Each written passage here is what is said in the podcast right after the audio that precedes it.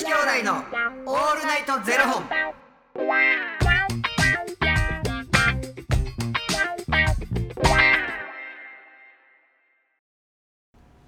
朝の方はおはようございます。お昼の方はこんにちは。そして夜の方はこんばんは。元女子兄弟のオールナイトゼロ本。904本目です。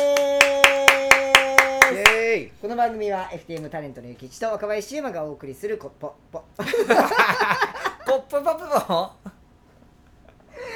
コッポポポポもうほんまあかんわ。ポッドキャスト番組です、はい。FTM とは Female to Male 女性から男性という意味で生まれた時の体と性自認に違和があるトランスジェンダーを表す言葉の一つです。はい。つまり僕たちは2人とも生まれた時は女性で現在は男性として生活しているトランスジェンダー FTM です、はい。そんな2人合わせてゼロ本の僕たちがお送りする元女子兄弟のオールナイトゼロ本。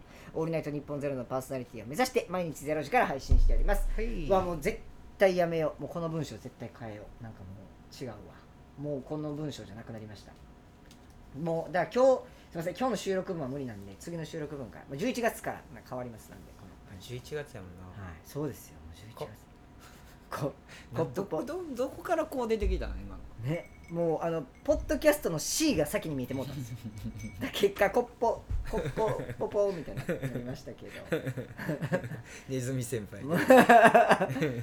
であの ですね、うん。えー、おとといおとといになるんですか？25日にですねうん。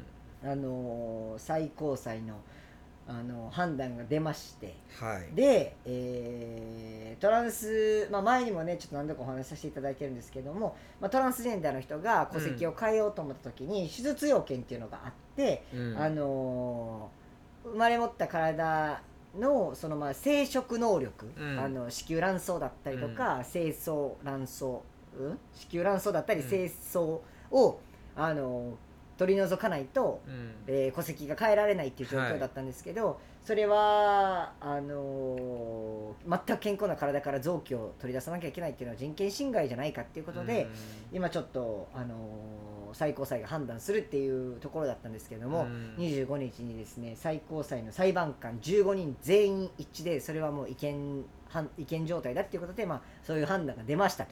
はい。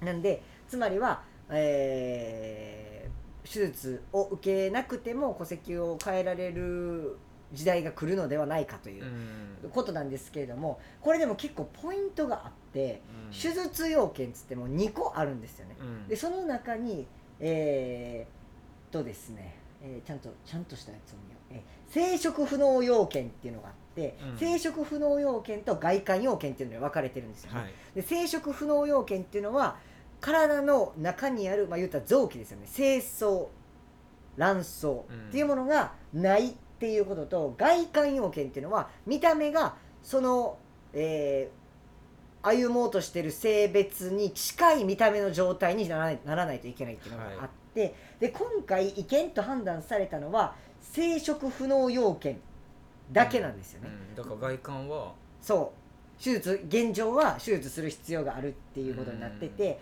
なんで、えー今回は、まあ、現状はトランス男性のみが当てはまる要件になってしまってるとそういうことなんだ。そういうことなんですよなんでトランス女性における外観要件っていうのは差し戻しになってるんで、うん。あのまあその陰茎とかねがある状態で戸籍変更っていうのは、まあ、現状認められないというなんかすごく今さあのーまあ SNS 上でさそれがさすごいあの広がっててさ、なんかちゃんとした形で捉えてもらわないと本本当そ当に困るからあのということはもうあの生殖器まあ言ったら男性の場合は、その男性のそのもの自体を手術しないままあのお風呂に入れるってことなんですねみたいになってるところも、はい。めちゃくちゃ難しいやんもうそんなん。それでそう思われたらそそれはまた違うねんけれどもじゃあ今後どうなっていくんですかっていうのは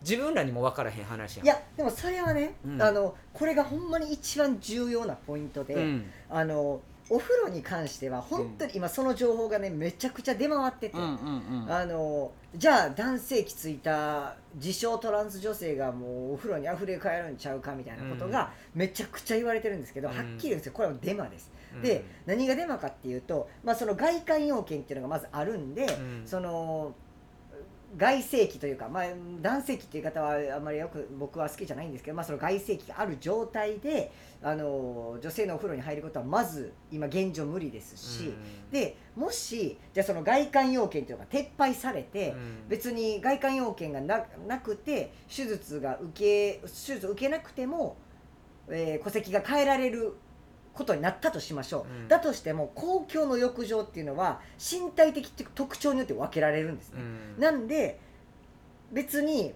あの手術をせずに戸籍を変えたとしても身体的特徴がどっちかによって入るお風呂って決められるんですよ、うん。それって変わあのなんていうんですか手術を受けようが受けまいがそこは変わらないんで、だからそのそれが例えばじゃあ変わったとするやんか、今後。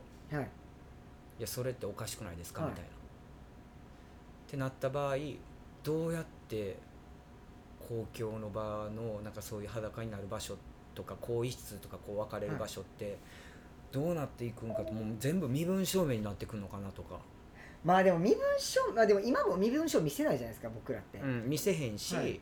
だから今後多分そうなっていくんかな。なんか男性女性ってこう分けられるところ。まあそこは絶対ないと思います。今と変わらないと思いますよ。全く。そうかな。でまずなぜかというと、うん。そもそも、うん。そもそもですよ。うん。胸が僕らの場合ね胸がある状態で男性のお風呂入ろうと思いました、いや思わへんやん。はい。だからそもそもそこがまず間違ってて。うん。当事者がそれ望んでる人って何人いんのやろっていう話なんですよ。そもそもね。いやでもそれってめちゃくちゃそのそもそもの話って僕らが勝手に決めてるだけやから、それは僕らの考え方、はい。だからあの子女の子なんやってこう分かるようなことは全部避けて通るやん、それはもう自分の感覚、はい。例えばじゃあ男性でもおおっぱいの膨らみあるような人っているやん,、やんか、うん。え女性よりちょっと大きいんちゃう、うんみたいな。ちょっとお太りになられてて、それと同じ感覚でいける人もいるはずやん。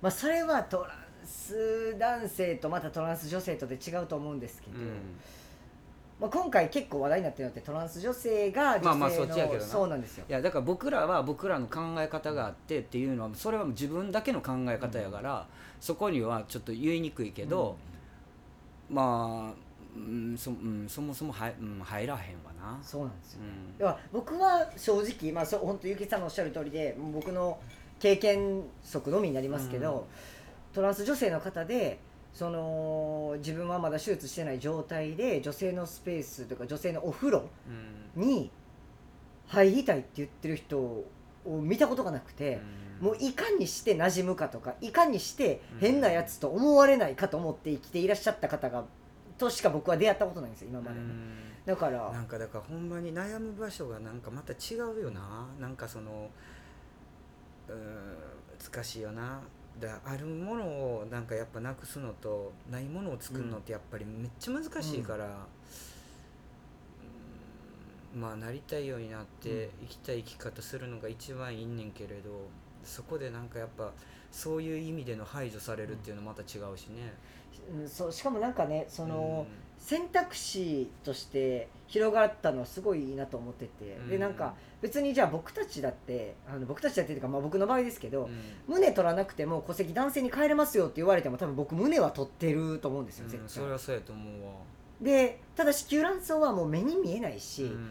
あってもなくても分かんないうん。からあのぶらねさっきゆきさんがあのオフの時に言ってましたけどぶら下げてんねやったらうん。取ってるけど、もうほんまに顔からもう私女性ですって分かるように子宮卵巣がうん顔にピッとくっついてて、もうそれ取らなもう完璧分かりますよっていう状態やとな。なんかでも実際なそれない方がなもちろんいいわって思う部分もある、だけれど体調がどないなるか分からへんっていうのも本当にホルモンが生成されなくなるやん、おっしゃる通り。うんそうなんですよ。そのもう物としてただただ子宮卵巣っていう言葉だけやったらない方がいいんですけどじゃあその子たちが亡くなることにより本当にその一生外部からホルモン注射を入れ続けなきゃいけないし、で今もあるんですけどあの男性ホルモンちょっと最近入荷してないんですよって言われてないですか？めちゃくちゃ多いよね。そうなんですよ。ね。で今なんかその生産をなんか制限しててみたいな、うん。でそういうことがあった時に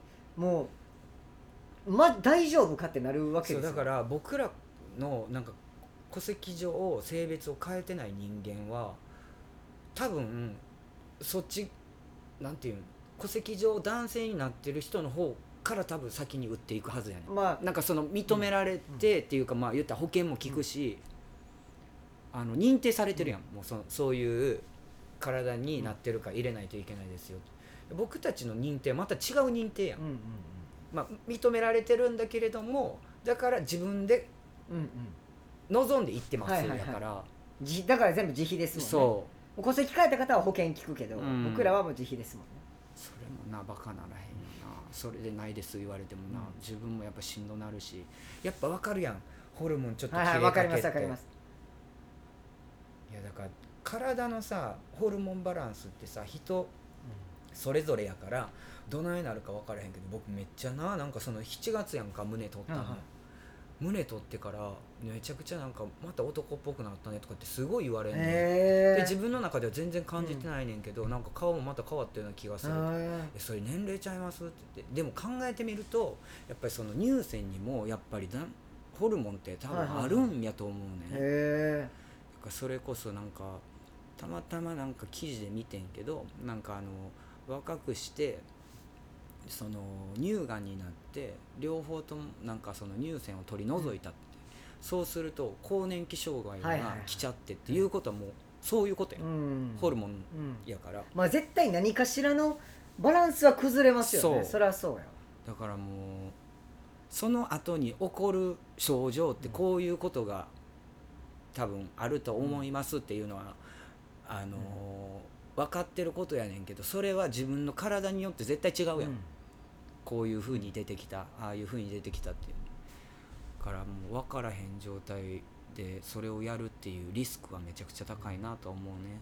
だからねなんかその本当にもう何が何でもやりたいっていうもう絶対何が何でも自分はもう子宮卵巣を取るっていう方は本当に取ればいいし。でも今すぐ戸籍を変えたくて、それはみんな変えたいはずやねん。変えたい人はね。今すぐやでまあ手術ももう待たなくても、すぐ受けられてでなおかつ保険も聞いて、保険聞いて5万円でやってくれますってなったら、みんなすぐ取ると思うね、うめちゃくちゃ金額も高いし、まあ待ちもあるし、そこら辺はやっぱり難しいですよね。まあだから本当にこのニュースは僕にとっては結構希望でした。うん。でね戸籍男性に変えたら、まあ、もう同性婚できたらえまた話は変わるんでしょうけど今現状日本では同性婚できないんで。だってやっぱりな僕ほんまに若林にずっと保険の話してたやんか、はいはいはいはい。これでメス入れなくていいってなると保険の入り方もまた変わると思う、まあ、確かに本当そうですね。うん。本当おっしゃる通りだから多分保険業界も多分ざわついてると思うこの話で。で今後どういう保険を作っていくかとかっていうのも多分話に上がるんちゃうかなと思うね。まあなんでそのそうなんですよね。まあでも一個まあまあ今日ちょっと伝えたかったのはその、結構僕昨日みいろんなニュース見てて結構グッとしきた言葉があって、うん。そのえーそんな最高裁の判断でうんのせいで社会が混乱するみたいなことを言ってる人たちが結構いたんですけど、その社会を混乱させてるのは最高裁の判断じゃなくてこういうデマですよっていうのを言ってる人がいて、結構それグッときて本当にそうだな。だからその、あのー生殖不能要件っていうのと外観要件っていうのがあってとか、でうん。で公共の浴場は身体的特徴によって分けられるから。いや本当にちゃんと分かってないそと全部ひっくるめての話になっちゃうから。なんでちゃんとそのそこはあのーねちょっと分かって自分自身もちゃんとしっかり分かっておきたいし、うん。だからそういうことデマが拡散されるのを少しでもなんかちょっと食い止められたらななんて思いながらうん。話してました、はい。なんか本当にそこも勘違いでさ、あのこんな話が上がってるせいであの政治家の方たちがそっち方面の話で時間取られちゃってほんまに話し合わないといけないことをおろすかになってしまうみたいなことを言わはる人がいるけれどああそういう捉え方ね、うん。みたいな。そっちのせいでみたいな、うん。ねなんかうねん。まあ数当たりが結構強い強いことになってますけどね、でもその分なんかあすごい心を寄せて寄せてくれてるなっていう人の温かみも僕は感じてますし同時に、うん。いや本当に。ありがとうございますですよ。まあでもお一つの国って言っても、うん